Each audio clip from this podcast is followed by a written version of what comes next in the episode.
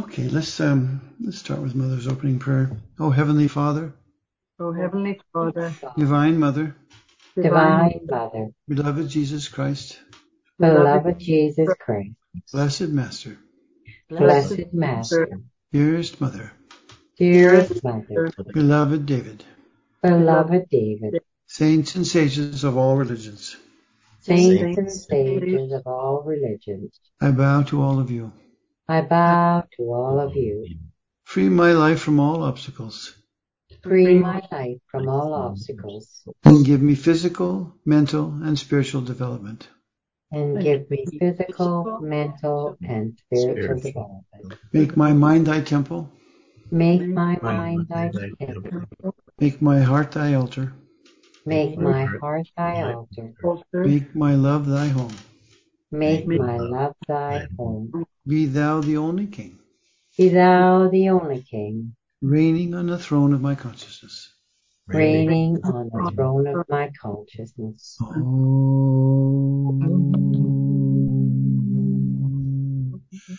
Om. Peace. Peace. Peace. Peace. Amen. Amen.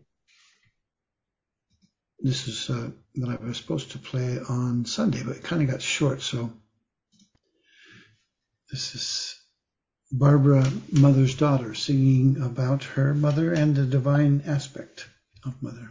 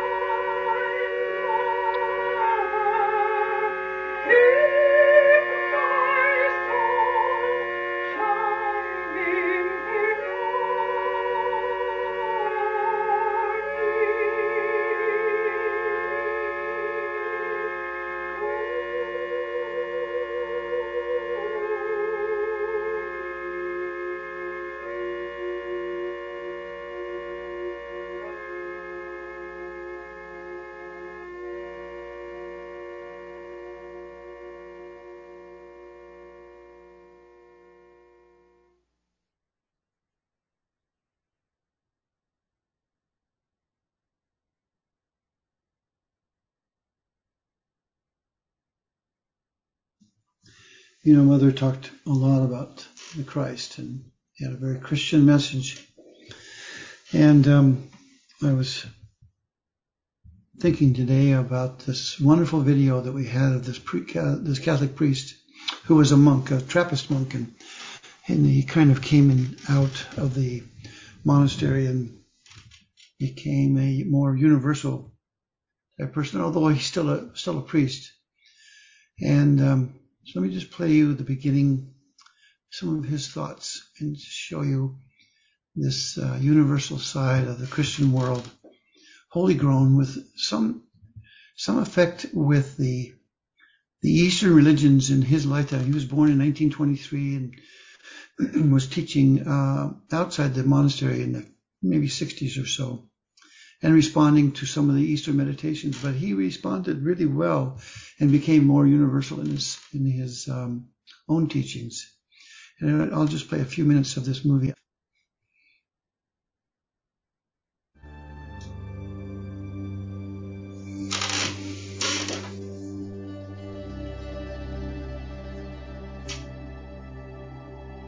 Someone once wrote that you can never see God because God is not an object, God is a subject.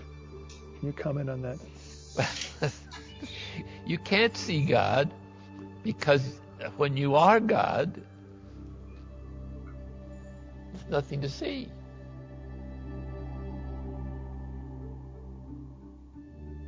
You're not God in an absolute sense, but you're so much God in every possible way that humans can be participants in the divine nature. Grace is a participation in the divine nature, so it's not just something added on like an overcoat. It's, it's a radical transformation of the whole of human nature so that it can be a divine human being, meaning it can exercise freedom, compassion, love. The only requirement really is to be born and to consent, to let God be in us insofar as He has given us this gift. This is a gift that has been given. There is no place to go to get it. There is no place you can go to avoid it. It just is. It's part of our very existence. And so the purpose of all the great religions is to bring us into this relationship with reality that is so intimate that no word can possibly describe it.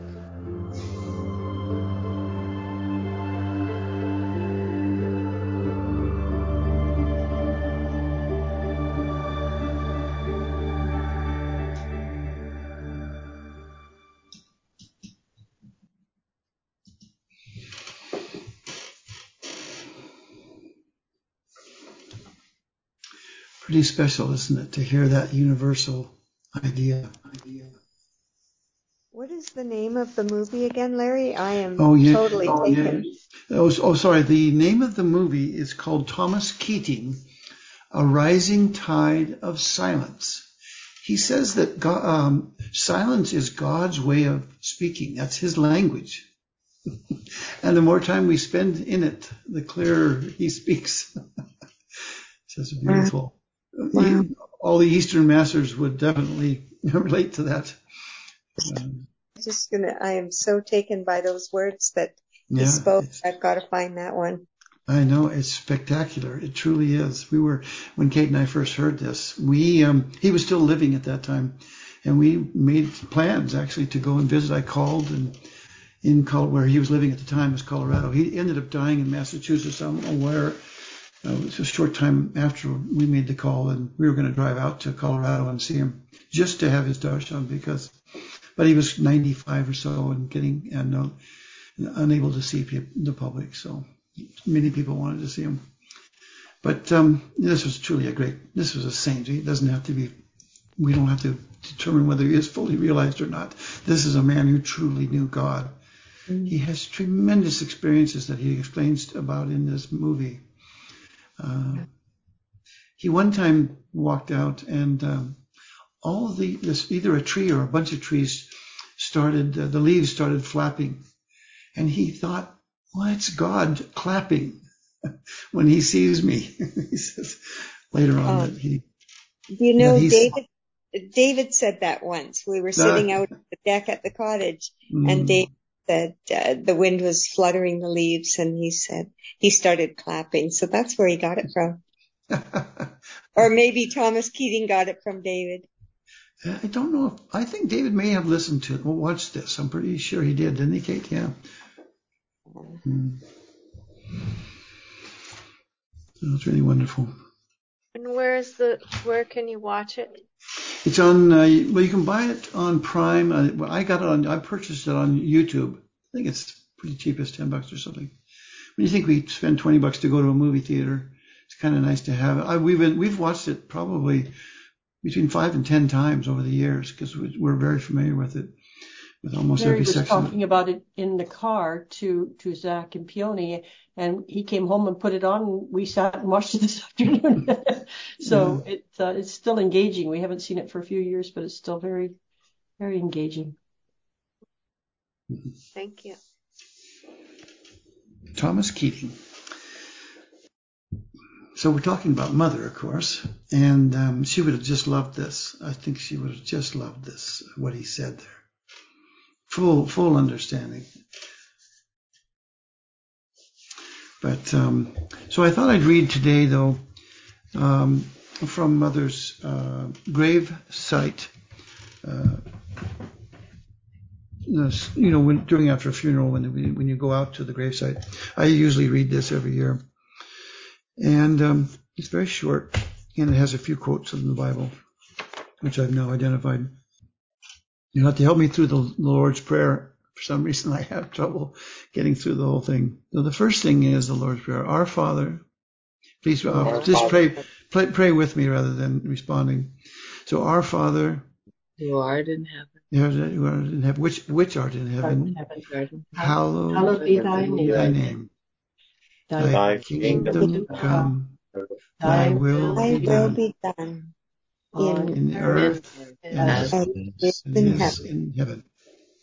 Give us, give us this day our daily, our daily bread, bread, and forgive us our trespasses, as we lead us not into trespass against us, yes. and lead us not into temptation, but deliver, but deliver us from evil. Amen.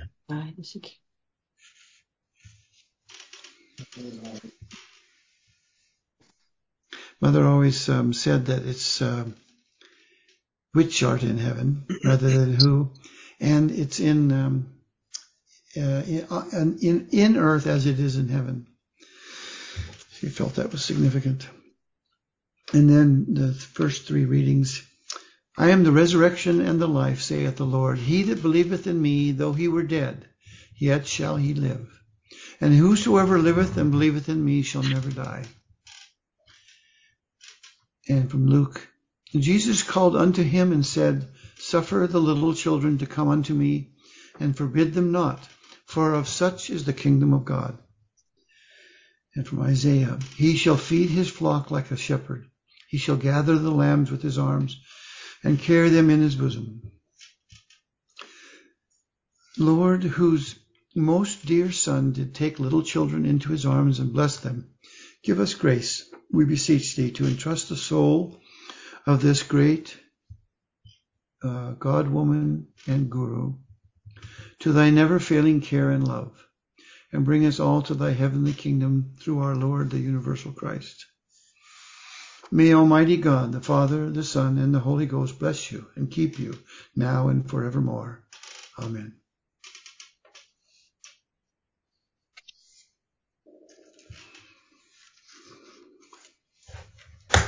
And Kate uh, picked out some beautiful quotes of Mother's uh, over, from over the years, sixty, seventy-one, eighty-one, and seventy-seven. Very, really beautiful. Life, death, and our eternal spirit. And Kate uh, made this into a document. You can ask her for it or send it, uh, the request it to me, and I'll send it to send you a copy of it in uh, P D F format. Um, so the first one is, God is life. There is no such thing as death. We know that death itself is only a little deeper sleep. It is as though when the body is worn out and God calls us to, calls the soul to come and rest with him, that you lay aside the body as you would lay aside your garment at night when you go to sleep. And in the morning you awaken to a new life, a new dawn, and you put on a new garment in God. This is the way we feel about lo- the life which is eternal, because God is ever conscious, ever new, ever existing bliss. He is all of life, and therefore God, that spirit which resides in this temple, which we call the body, never dies. He is life eternal. It would be a terrible thing if we were to contemplate that we had only one life, one chance to go to get to heaven, to find our oneness with God. But we know in truth that we have many chances, and that all life is like a school, and that we go from one grade to another, constantly learning, constantly perfecting ourselves, until we find ourselves lifted up in everlasting bliss in the arms of God. And then nineteen seventy-one, the body itself will disappear, but the spirit, the indwelling spirit, will never die. You would do a disservice to any form, to any soul, when you hang on to that one. Reach out for God. Let them go. Your personal attachment to your sorrow, let them go. Break the hold of the form. That must be done before you get the final realization of your oneness with God. All form must go, because you are going into the formless spirit, which is God himself. And then from nineteen eighty-one, what is there to fear? Have the courage to stand up and be yourself. Have the courage to make the decisions that you know you must make in your life, because God is with you. He will never leave you nor forsake you. He is with you always. Walk with the Christ inside of yourself, your little human self, until finally, through your supreme effort and your supreme love and longing for him, you become that.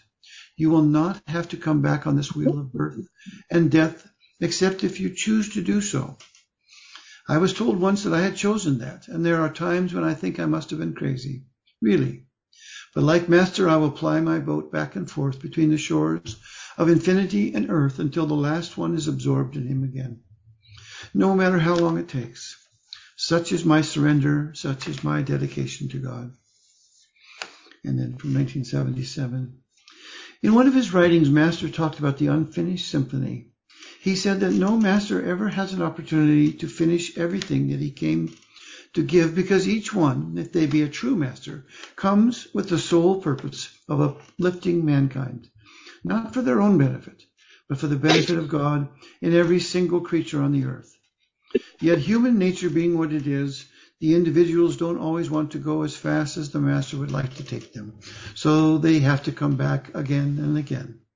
So there's always an unfinished symphony.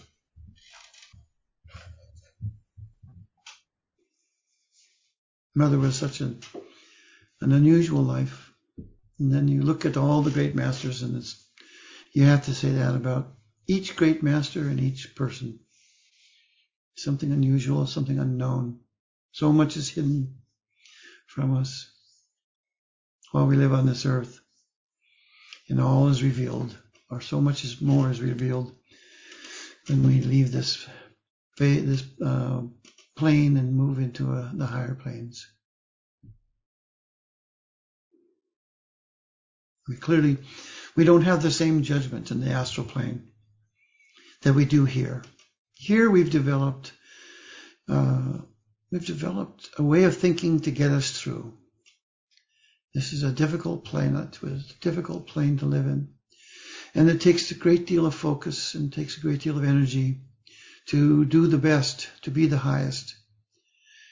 And so we are less than perfect in our understanding of what's going on here. The many lifetimes that each life before us, each person before us represents. So we know a lot about Mother's life. We know about her childhood, how it was difficult, how she had no siblings. She had a father who drank excessively and caused trouble.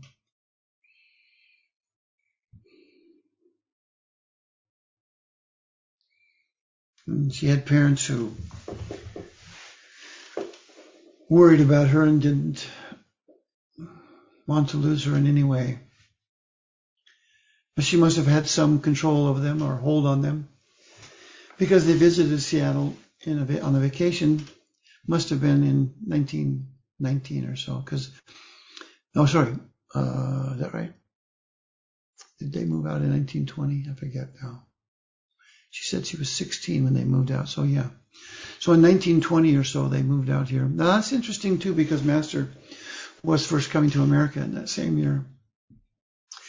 And, um, but she prevailed on them. She said she loved Seattle so much, and she knew that this is where she wanted to live. And, um, they moved out. And, uh, five years later, she met Master.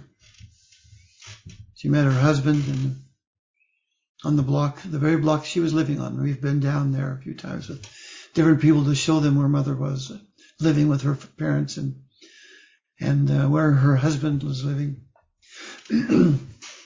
He uh, first commented about Mother.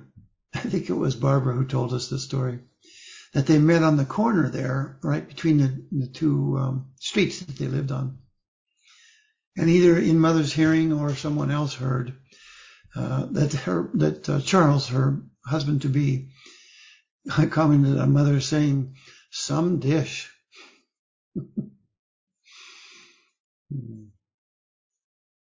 Very much a reflection of the time. She was very beautiful.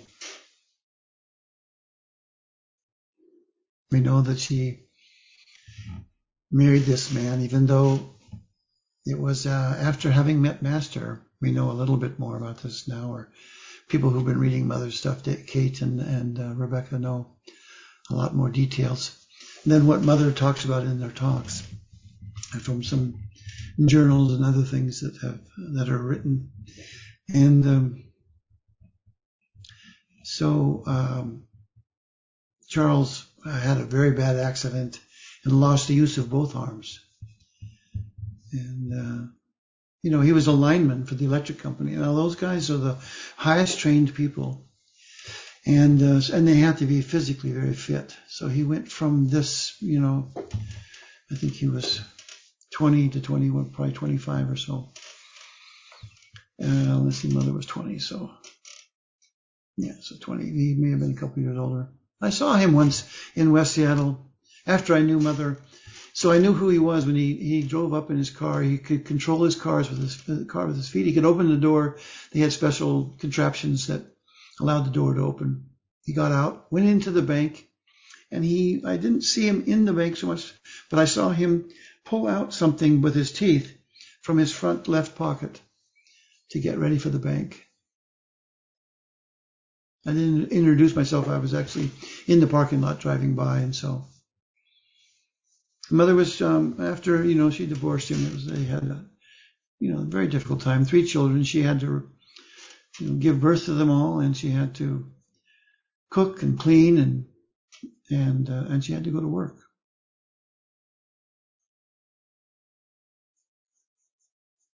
And it was Master who helped her through that. She stayed faithful through all that.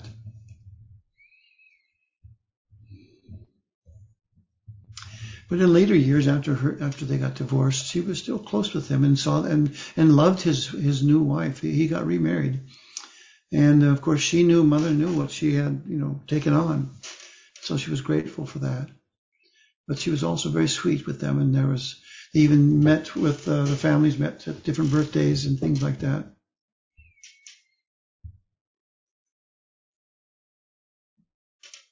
In her later years, she. Would like to, she, had lot, she kind of um, realized how much Charles meant to her, and uh, she could see the good times, the good things. You know, it's very strange, as I said earlier, about being in. When we leave this life, we have a different appreciation for the physical plane, where we're not so um, judge, uh, judgmental. This is, it happens with realization, and it happens with aging and separation in time.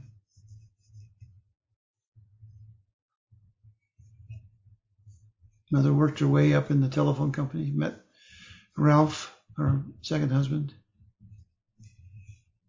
All the time in communication with Master. And then I guess it was forty-nine when Mother was a, being made a center leader. I thought it was earlier than that, but there's evidence now that he was nineteen forty-nine-ish. And uh, then she was ordained in nineteen fifty and given the title Yogacharya in nineteen fifty-one.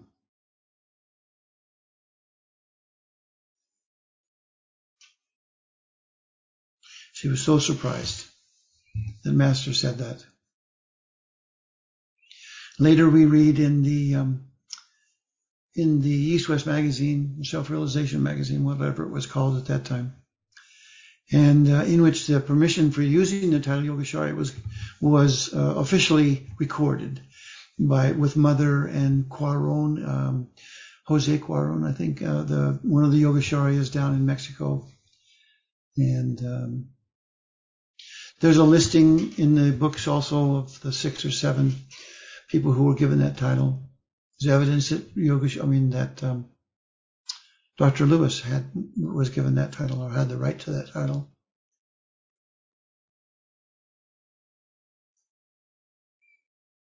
When Mother started her ministry and as a center leader, and Herwin became a disciple of hers, you know, recognizing her as a guru. Somewhere in the early fifties, after Master's passing, Mother always thought of him or saw him as her first disciple, Herwin Lutz.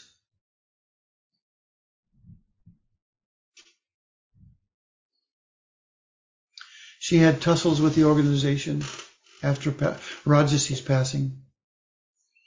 Rajasi asked her to do a tour to um, visit all the S R F centers or several of the S R F centers. Things were falling, kind of falling apart, and he was worried about what was going on at the centers after Master's passing.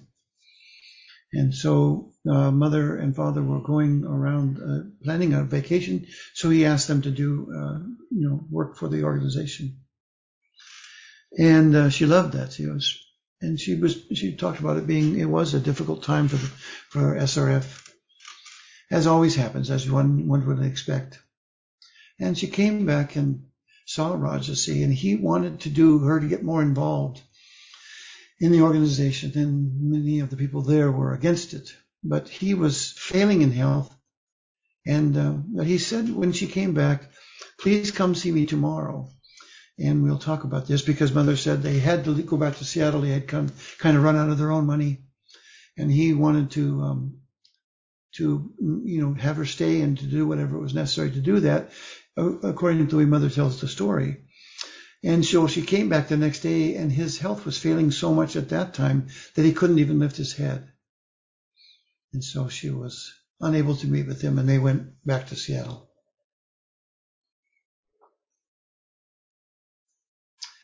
And then Rajasi, of course, passed shortly after that. A big shock to the system. No, you know, no setup for anybody to take over, explicitly take, you know, set up. And um, so the organization who were in the board of directors uh, made decisions um, to bring Daya to the fore and make her the... Um, Uh, president, C E O, whatever it was, of the uh, organization. And um, Mother had tussles with them after that, bad blood kind of, and she was kind of known as the bad girl, as Mother said. Then, um, of course, in the intervening years before Rajasi's passing, she had met Swami Ramdas on his world tour, and she was so So moved and greatly affected by him. So, after all this and her own uh, spiritual experiences she was going through, you know, during that trip with for Rajasi, her trip to see the S R F centers, she experienced eight days in Nirvikalpa Samadhi. So far as we know, from what Mother tells us, she didn't have uh, any experience directly or clearly with Savikalpa Samadhi. She may have. I we, we recognize this can happen to people and not and not really fully understand great you know times of ecstasy and bliss. But anyway, she had she was um, raised up to Nirvikalpa Samadhi for eight days. And during that time, God told her, I will come to meet you face to face. And when Papa was there in giving one of his talks, he said something that Mother realized, and it struck her like a thunderbolt, that this was the fruition, this was the proof of the claim by, by God that he would come, and that it was in this form, this sweet form of Papa, that God had come to meet her face to face. And she, and tears poured from her eyes. So that all happened before S R F. Um, sorry, before Rajasi passed and before S R F. Um, and her mother had started having differences of opinion. So she decided, because of those problems and her own spiritual experiences, needing someone and the organization more being a, not a help at all, she decided she would like to spend time with a, a saint in more detail. She's re- somewhat retired, or she became retired.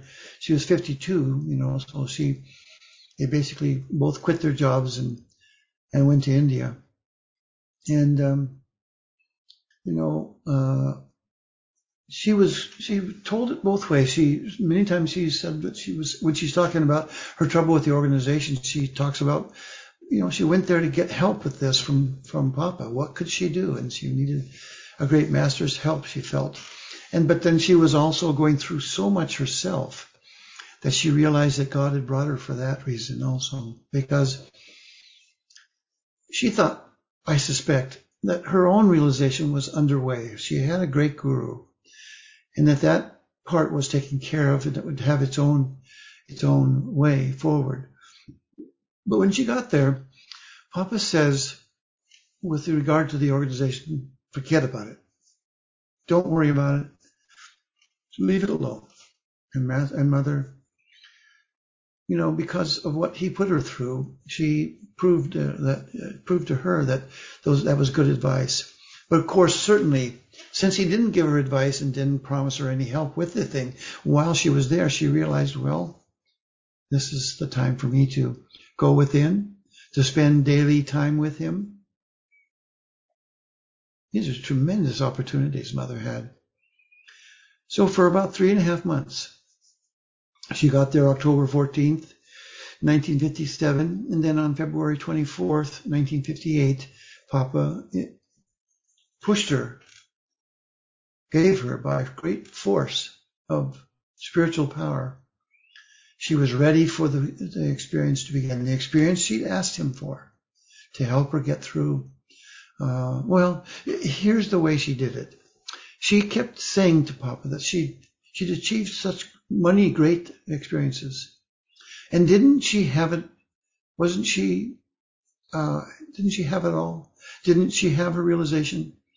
And was that what she had experienced? Was that sufficient? And Papa, uh, as uh, Swamiji said, Swami Satchidananda said that, um, you know, he wouldn't answer the question. And, um, several, you know, the Gospel of Swami Ramdas basically ends after Mother starts into her experiences. It really does. And if there's one single person that is talked about in the Gospel more, it would be only Swamiji or Madhiji who are mentioned in the Gospel more than Mother.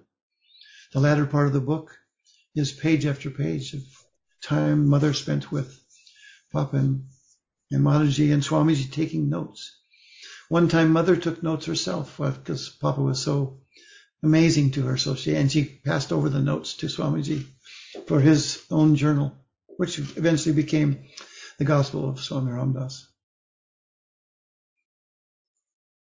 And then I see this time before as preparation for and, and stabilization. So Mother talks about in, you know, around Christmas time being, um, having, what did she say? There's a word she used, but she was feeling unstable, un, nervous. She wasn't feeling right about it. So they thought, she and Father decided they would go for a travel a little bit around uh, India. And Papa was against it at first, and finally then later said, all right, we'll go to um, Ramanashram in Tiruvannamalai over in Tamil Nadu. And so they traveled, they traveled to um, Aurobindo's ashram. They went to Santom Basilica, where Saint Thomas uh, was um, was killed. And um, hang on, I'm going to see if I can uh,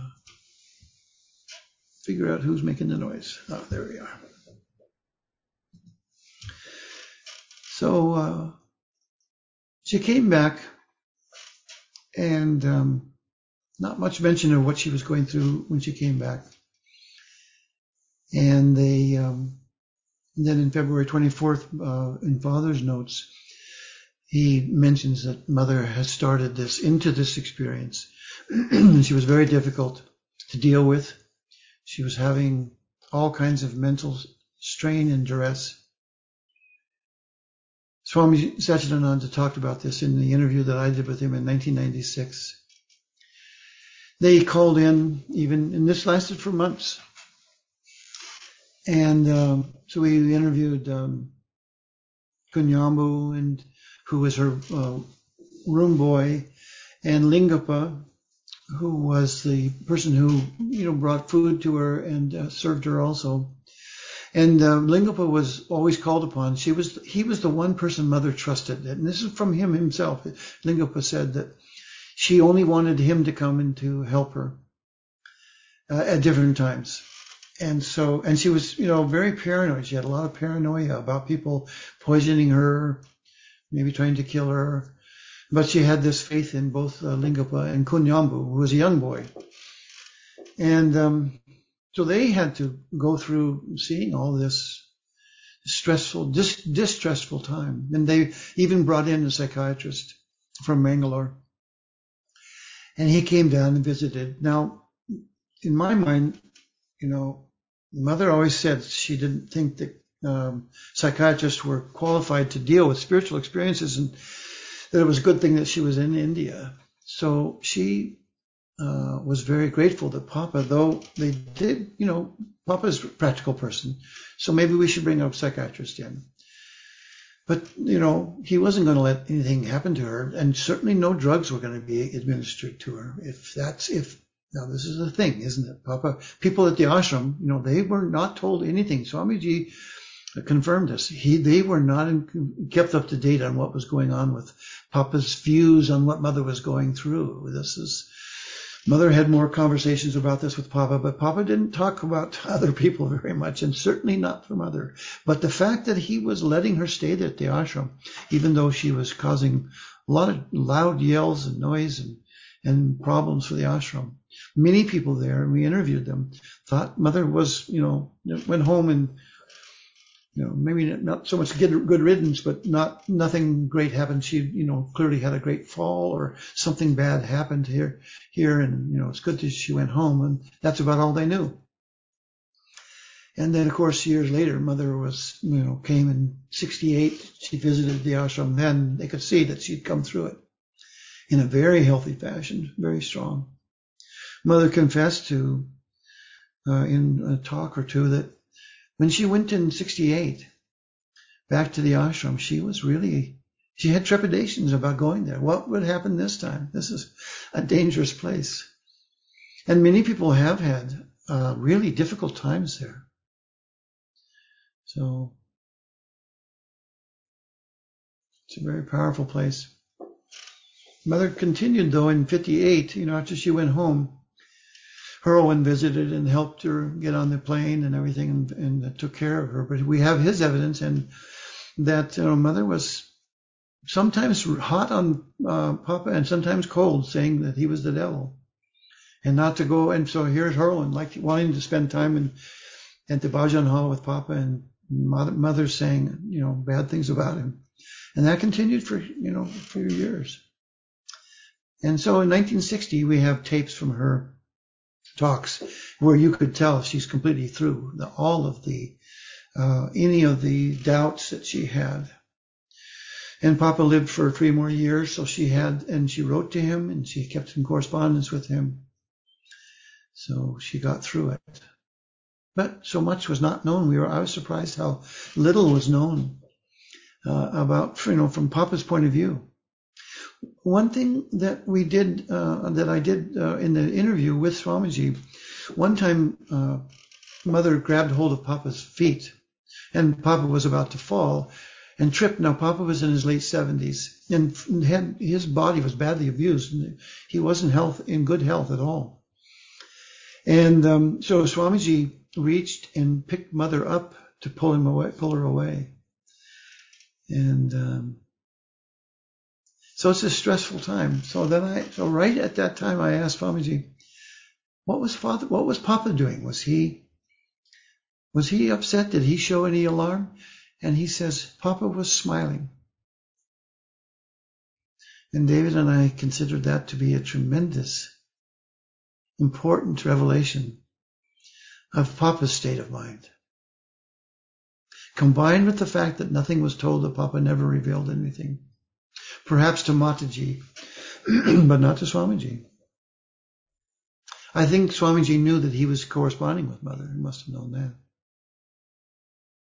But also Mother said that he was saintly himself in that he never had any judgment that the other devotees, you know, the inmates so-called and the people who lived at the ashram, she, he was without judgment. He was only there to help. She just loved him so dearly because she knew him to be this great, great soul, this great saint, and talked about him that way for the rest of her life. She let, she must have known we were all going to be deeply, deeply affected by him, and that we would benefit from knowing him and knowing that from her point of view, he was definitely safe. He was a great, great soul. So when we first all went there, yeah, he was so loving to us. It was a tremendous time. So sixty-eight, Mother had a grand, grand time there at the ashram. She wrote about in uh, two some uh, that time when God comes to visit. She explains in three uh, three articles in the Vision magazine at that time what it was like to first meet Papa. God comes to visit. So he he went to their house. You know, they, in fact, they were hoping that he would stay at their house, but instead they stayed at a hotel in the University District. But um, so he did visit there. I think. Uh, well, he definitely once, of course, we know that, and maybe twice, but I can't confirm that. And um, so in sixty-eight, of course, Mother attains realization sometime between seventy and seventy-four, attains full realization, a state that from which you cannot fall, Sahaja Samadhi, all of those terms. We pretend like we know all about it because we hear these terms from the great masters. Aren't we, though, grateful to Master for Yogananda's great book, Autobiography, where he explains these great things that are known in India, and they're hard to explain correctly. And so he gives us an example of his first Sahaja Samadhi, or Savikalpa Samadhi experience. And he talks about Nirvikalpa Samadhi. He explains so many of these things so beautifully. And in the Christian world, in the meditation, these samadhi experiences, they call, call the Catholic world and the monasteries and seminaries, they're taught as contemplation. It's first concentration, which is practice of preparing the mind for meditation. Meditation, and the final result is contemplation, where God contemplates you as much as you contemplate God. And it's described as a state that takes no effort. It's, it's a state that you're drawn into, and you don't have to put out any effort to, to stay in and to enjoy. So, you know, many of the, the Catholic saints have these kinds of experiences. And then Mother starts her great, great ministry from that higher state, and with giving full credit to Master and to Papa for what she'd attained.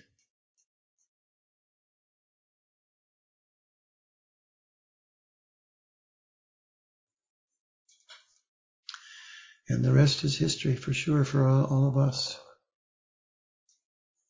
I remember Barbara Lutz talking about um, those years that she first met Mother in the early sixties, saying, you know, Mother in those days was going through these great experiences and revelations and telling us about it at the time.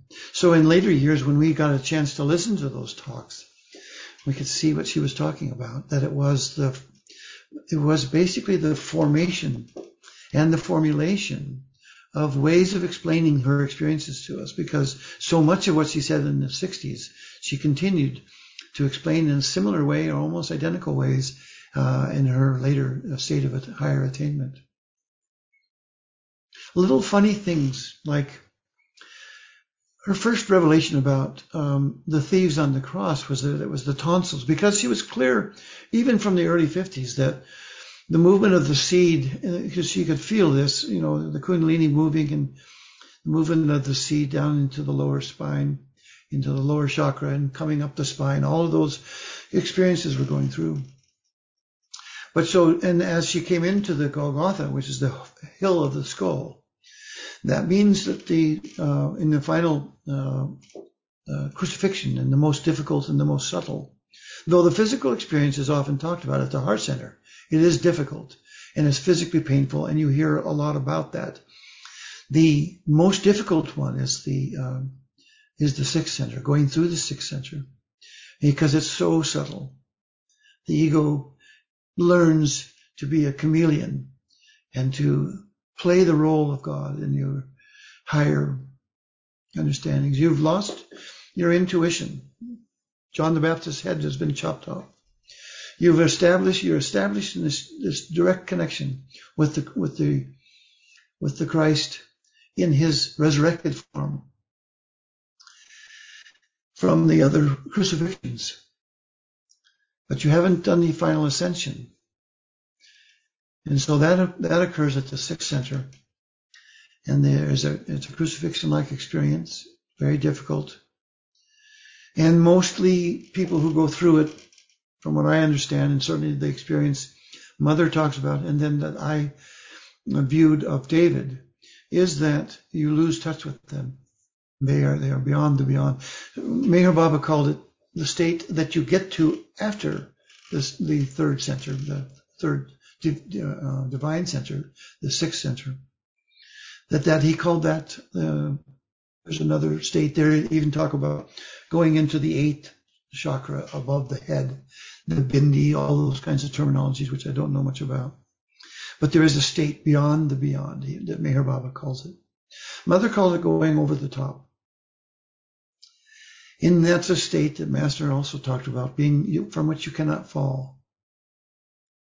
Swami Satchidananda explained it to us because David asked him if he'd attained that state. And he said, no, because Papa explained it, that it was a state, took, when you attain it, the uh, higher uh, states take no effort. There's no effort required. And he said, I still have to exert effort. Now, and we knew he was highly realized. But that was in this, you know, Papa's teachings were really at the very highest uh, point in teaching about the most difficult things to understand and to experience and to explain.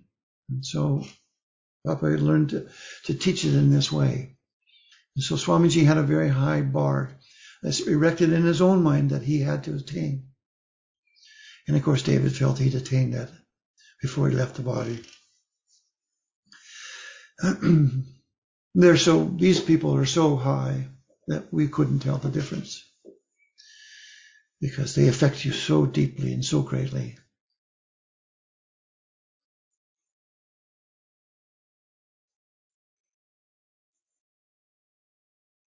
Then in nineteen eighty-one, Mother decides to go to the South Seas with Freddie and Kathy. Freddie was a some kind of royal lineage. And so they went to his um, tribe, basically, his, uh, in the Cook Islands. They visited there. They went to, I think they went to Fiji, didn't they? Anyway, they went to um, New Zealand and to Australia. Mother was physically just a wreck when she came back, and I think they came back early because she was in such uh, dire straits. And she came back and stayed with Car- uh, with uh, David and Lorraine in Seattle, and Lorraine took care of her. And her knees were badly damaged, so she had to recover. She first came back, we didn't know that she'd returned for months, several months anyway. Keith and Sue knew, a few others knew, but um, the regular people did not. Now, when Mother left in eighty-one, David was made a lay minister, and Keith was ordained. And, um, and so Keith was the second person ordained by Mother. And um, David started his giving talks. And um, when Mother came back, she stayed with David and Lorraine for quite a while before going back to her apartment. And then slowly things, she got shingles. She had a heart attack. She had stroke, a really bad stroke in late January of eighty-three. And um, that put her into Arden's um, nursing home in Seattle, North Seattle.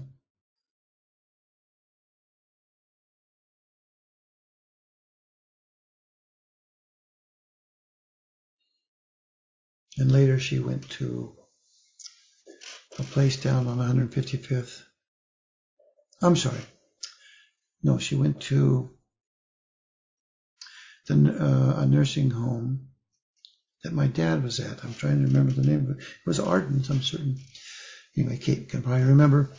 But, um, and she really was in um, a state that she was not aware where she was. And she was even said to us when we visited her one time, this was early days. Now, within a few weeks, she was better situated. And then within a few months, she was able to know where she was. She was still in the in the nursing home for quite a while. Seems like, you know, three to four months. I guess the talk record, uh, Rebecca would be able to look up and see when her when she gave her first talk. But I'm pretty sure it's uh, after summer before she started giving talks again. She only gave a few talks in nineteen eighty-three.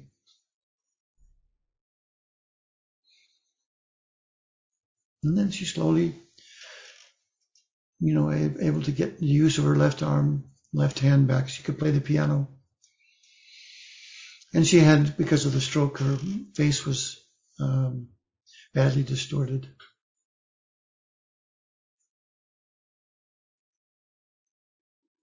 She still felt very strongly that she had a mission, had a, you know, she had to fulfill her role as a minister to Master.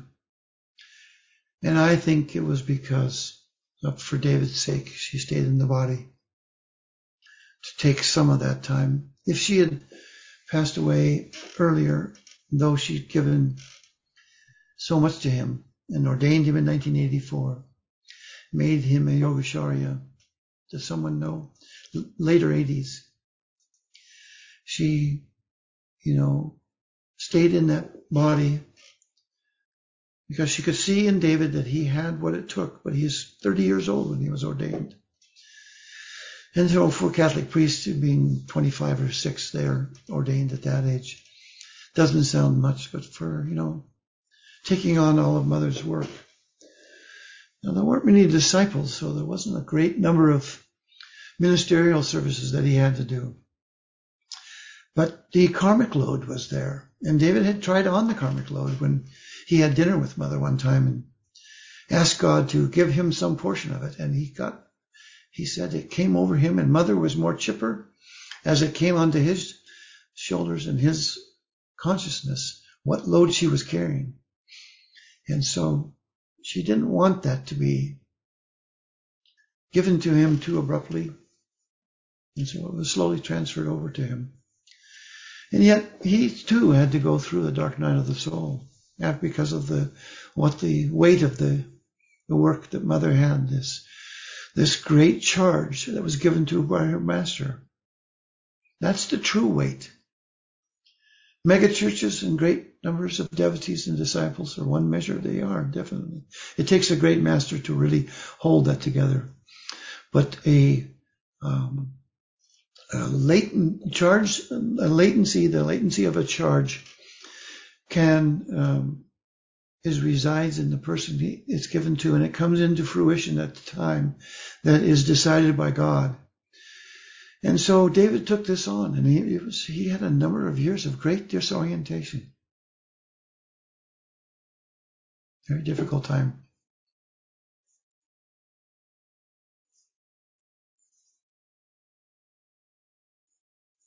And Mother helping the whole time from the other side.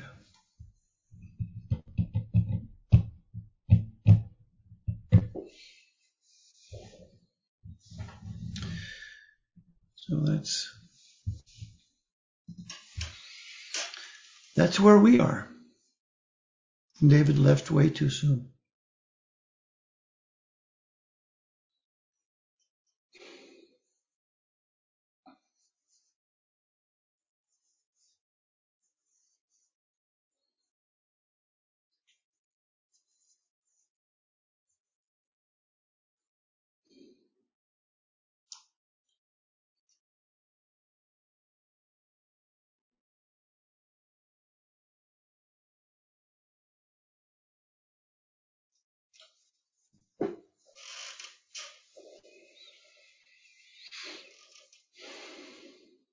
We had a wonderful time out at the gravesite, talking about the fact that, you know, Mother was cremated, so her ashes are there underneath the headstone. I've never known for sure if Father Hamilton was cremated or not. I believe he was. I believe I heard that he was, but I don't know for sure. And Zach had this crazy, wonderful idea that maybe a tree could be planted near Mother's gravestone.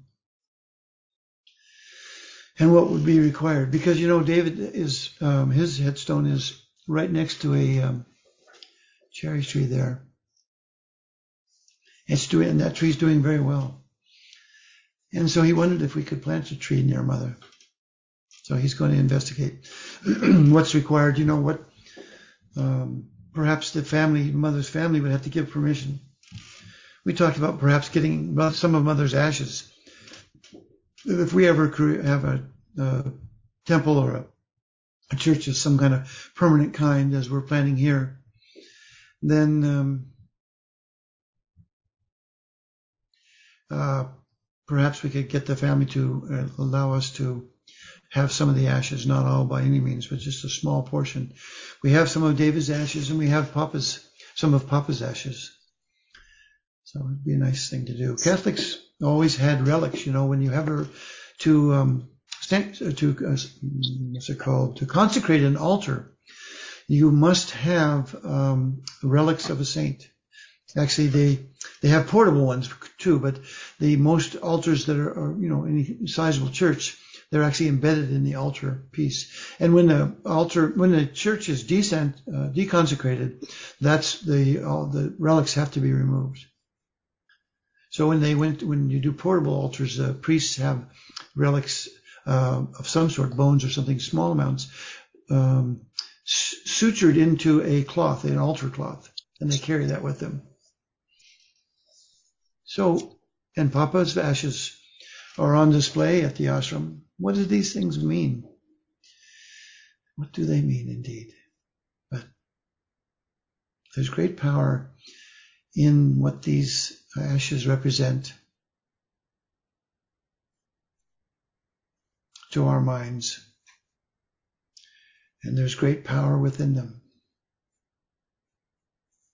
And all of the ancients knew of this. So we muddle along with our materialist dominated scientific ways of thinking of things. And God reveals things to people at different times. And I have faith that we'll understand some of these things in these teachings as we go along.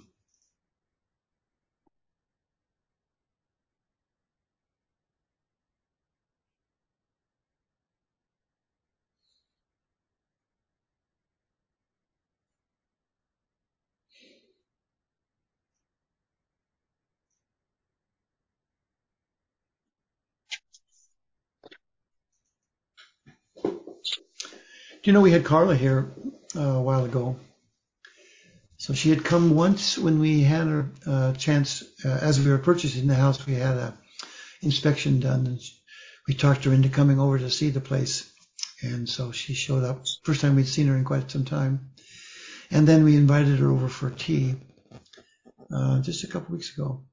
And then, and she had a little list of things she wanted to talk about with Cross and Lotus, how books are going. And right now, David's books are being put in Kindle. So that was one of our requests, is that uh, the Kindle, you know, we have books of Mother, David's, uh, Mother, Memories of Mother, David's first book, uh, My Spiritual India, and uh, Mother's two books, Mystical Crucifixion and Sitting at the Feet of Ramdas. Those are all on Kindle and available, and many people uh, love that. In fact, you know, it's easier to get things that way in international, and some people have asked for them, for David's books also. So, um, but anyway, she had a list of things to talk about. And one of them is, she looked over at me and she says, "And how is Mother's biography coming, Larry?" So it's, it's on my mind. You've written the outline tonight. Yeah, I was just thinking the same thing. You got to start. Yes. And I, I've written before about it in the two thousand four era too. I wrote about, I think, seven or eight uh, articles that I'll look at too again. And that's been put into a form. David was going to publish those at one time, and we kind of just never talked about it again after that. So, uh, well, David was a big fan of Kindle. Yeah, he was. You're right. So I think it's great that they're on Kindle. Yeah, it's the new way. You know, I think printed books, when that came out, the idea, all books before were hand copied. And I'm sure that some people felt that the printing press was a horrible thing to do. But in reality, it's, it's, it, it revolutionized the world. It had a, had an effect on every single field of endeavor, of thought. So, and actions, you know, printing things for education, everything, just, just amazing. And that's gone by the way just in the last twenty years. Just bang. The Kindle came out, and all of a sudden, two years later, fifty percent of the books were being published that were actually being purchased were being on, on digital form within two years.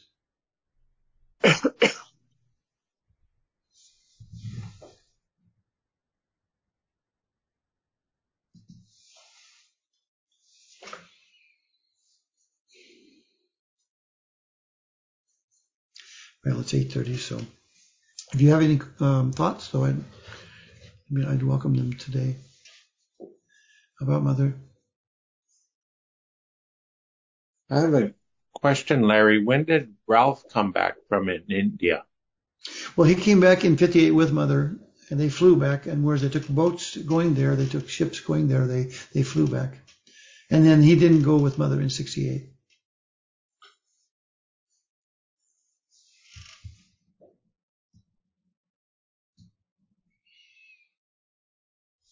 I didn't, I didn't say it at the graveside today, but it uh, keeps resonating with me. I remember the first time David mentioned Mother to me, and um, by name, and we mm-hmm. were at the house for, we were at the house in Lake Forest Park for a party, mm-hmm. and there was this little picture of this woman in the in the window by the the sink in the kitchen. Oh, interesting. And I said, "Who is that?" And David said, "Oh, that's Mother Hamilton." And I, at the time, assumed that that must be his wife's uh, mother or something mm-hmm. like that. Right. But the but the moment and the picture are still just etched right. in my mind. Yeah, the power of her name, Mother Hamilton. No kidding. Yeah, yeah. And yeah. Uh, it was before I kind of even knew that he had. I knew he was part of a spiritual group. I didn't know he had a guru or anything, mm-hmm. but I mm-hmm. can still see that picture sitting in that, mm-hmm. in that. So the, the power of Mother's Shakti. Yeah. Mm-hmm. So what year was that? I was, it must have been eighty-nine or ninety. Mm-hmm.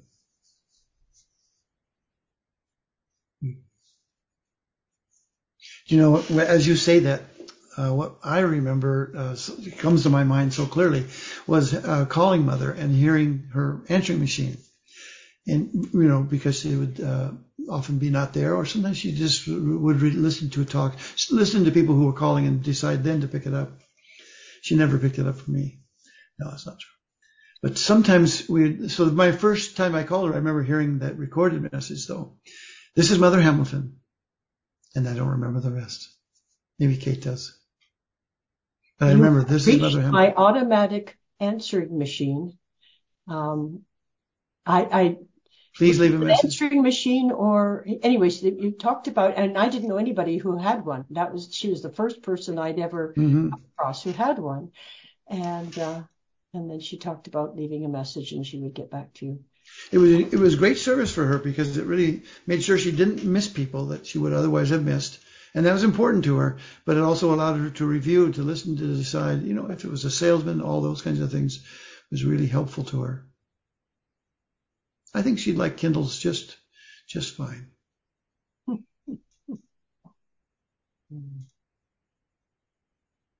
You know, the uh, what Gil said about seeing Mother's picture, and that's how I was introduced, kind of formally, I'll say. But I was over at somebody's house, and they had a picture of her on their um, fireplace mantle. I said, "Who's that? It looks like somebody's mother," because, you know, just the way she was. And he said, "Yeah, she's yours." And I'm like, "Okay." Is that right? That's the yeah. first you heard of her. Yeah. Was that your, was that your cousin or John's cousin? Yeah, John's whatever uncle or so, something. D- yeah. yeah, Don Don Gilchrist. Oh yeah. Yep. Mm, yeah. I wonder. Yeah, but that was so funny. Yep, that's your mother. Not, I mean, he, that's a flippant thing to say, perhaps just because he saw the universal side, but he didn't know that you had also become a, a disciple of Mother's, probably, did he? So, of course not. No, and it's kind of weird because of the way he was, that he was the one to introduce me, but it worked. So. Yeah, yeah. Yeah. Okay. Yeah. He was fun. Strange, anyway. I'll just say a quick little something. You reminded me of going to visit Christine Baldacchino, mm. and uh, I remember seeing seeing little pictures of Mother all over her house, in the cupboard with the dishes. Right. Is that right? Yeah. Yeah, she, and I. She was a big I, fan. Yeah, and I said, you know, it's interesting. You know, you, you love Mother so much, you never met her. And she said something to the effect that, well, no one met Jesus either, you know. It's true. I really appreciate everything you said tonight, Larry. I learned so much that I'd never heard before. I never, never, never tire of learning about Mother. Yeah. It's such a treat. There's so much still to dig into, so.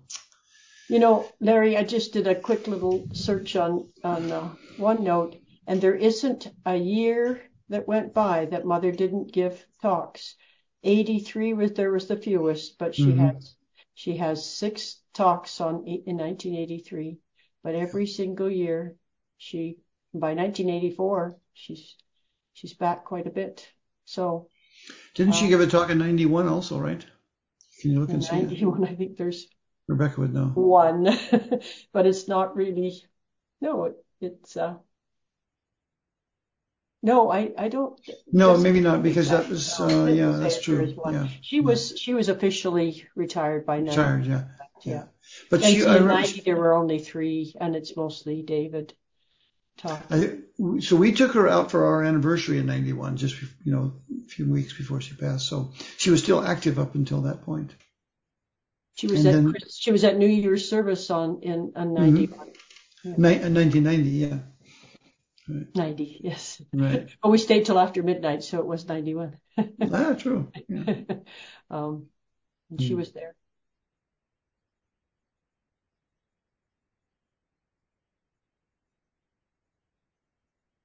Just to clarify, she was there till midnight? In yeah, in oh. nineteen, I'm sure she was. Mother was?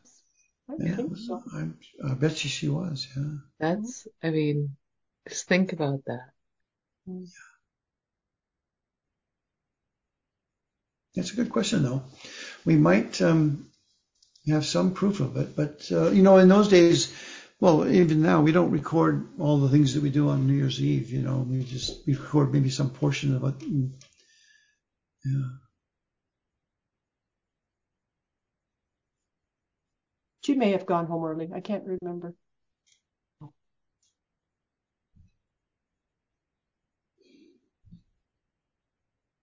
I don't know about everybody else, but she seemed to have taken a lot of my, my memory of those times is very vague. Mm-hmm. It was like we were living in a kind of an alternate universe at that point. It, it was like we were under a, in a mist or clouds or something. And I, I have almost no memory of, of times at church during that time. And, uh, yeah.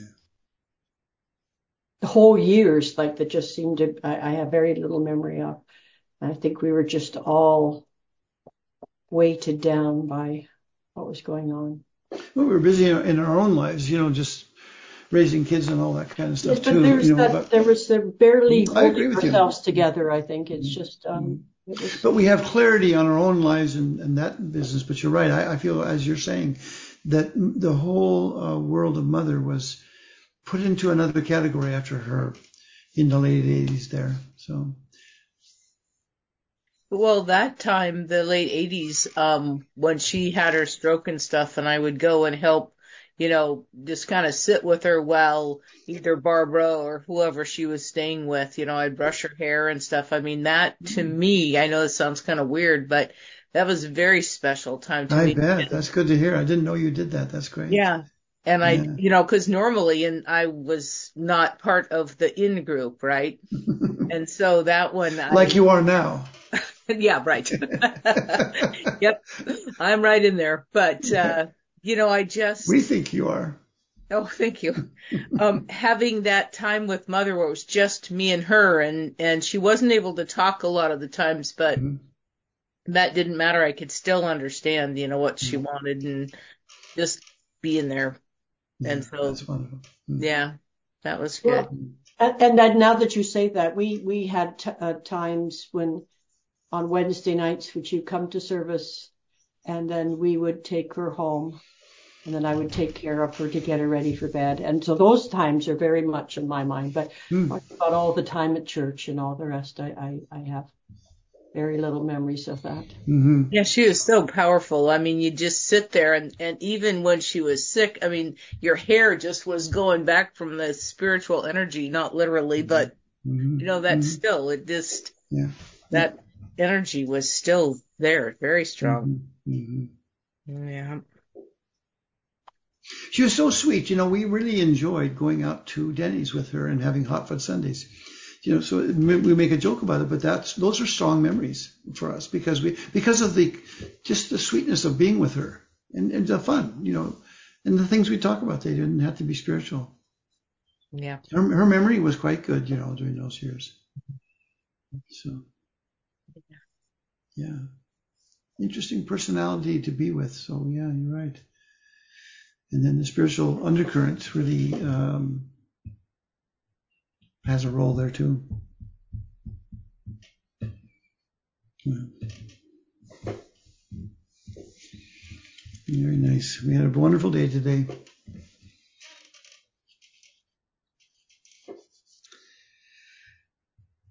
And a wonderful way to end it with some of the people that weren't able to be there and to be here with yeah. you. Yeah, no, we really, this is important too. You're right. It's so nice to have this time. Yes, Kay was wondering whether we're going to do a talk tonight, but it seemed more important to do it tonight than other nights because we need to keep what she's given us in its proper perspective, to recognize what she was and what a power she still is in the world.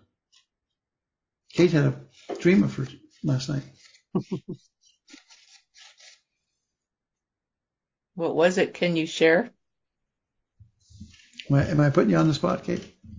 You shared it with Zach and Peony, though. So well, I can I only feel... share it in one aspect. Um, I can't entirely share it. Um, so I've been mailing back some of the letters that people wrote to Mother.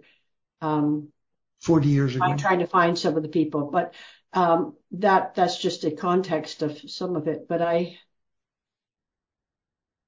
I dreamt that Mother was staying in a house that was not worthy of her. It was not, uh, she, somebody was taking, had her, you know, was being host to her, and, uh, and she didn't have a very good room and all these things.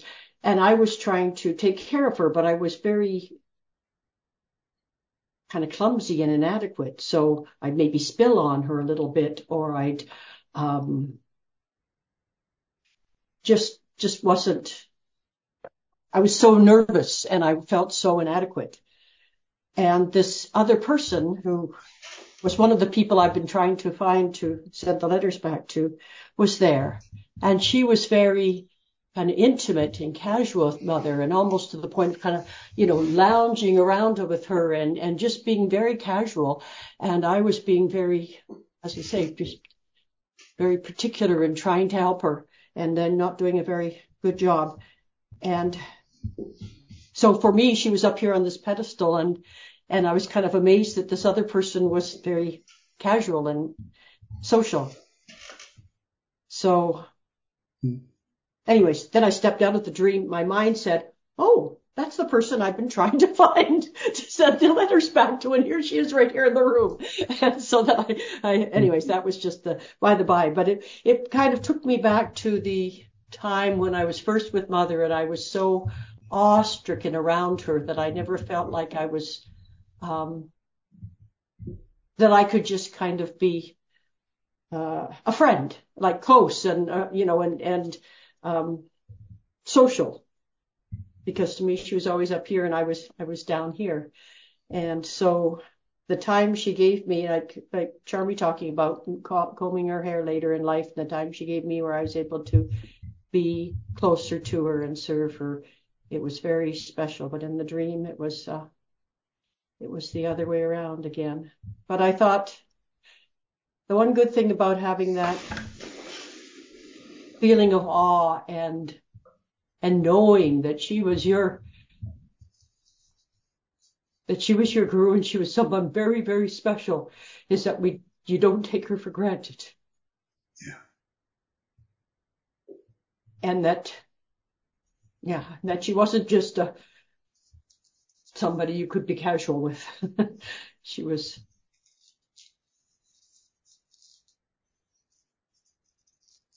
Yes. Anyways, that was my dream. Nice. I always ask people to write their dreams down when they, and it's a spiritual dream like that. It's so important. It doesn't matter anything about the oddities of what we're used to with dreams. Sometimes you have perfectly clear ones, but sometimes you don't. But there's a contact made, so. All right. Let's say our closing prayer. O Heavenly Father. O Heavenly Father. Divine Mother. Divine Mother. I feel the wonder and the beauty. I feel the wonder and the beauty of Thy glorious presence. Thy glorious, thy glorious presence, presence in every part of my being. In every part of my being. My heart is bursting with my love for Thee. My heart, my heart is bursting with my love for Thee. I kneel in adoration at Thy feet. I kneel, I kneel in adoration at Thy feet. And surrender myself to Thee. And surrender myself to Thee. I feel the power of Thy perfection. I feel I the power of perfection surging in every cell of my body. Surging in every cell of my body. My mind and my intelligence. My mind and my intelligence are radiant with Thy healing light. Are radiant with Thy healing light. My soul is filled with the ecstasy and bliss. My soul is filled with the ecstasy and bliss of my communion with Thee. Of my communion with Thee. I and my Father are one. I and my Father are one. Blessed Spirit, I am He. Blessed Spirit, I am He. Om.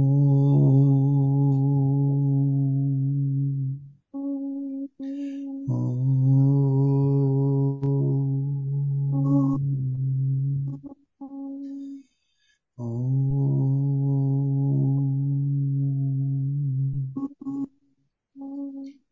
peace, this. Amen.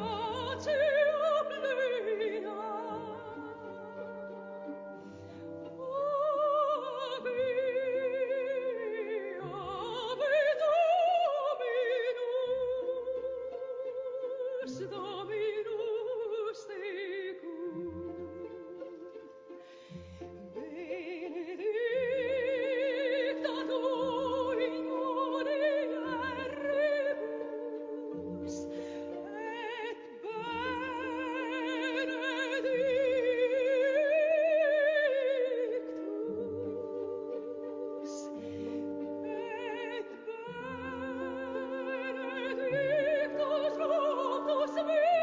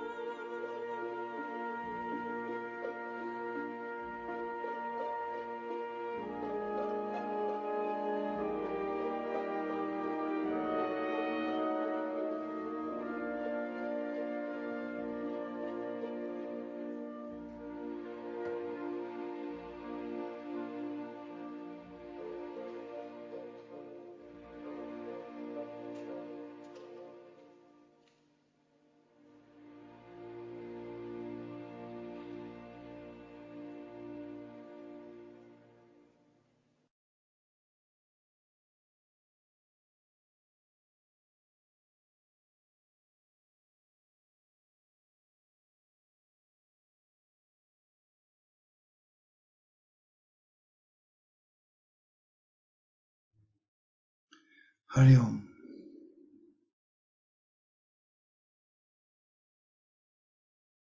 Hari Om.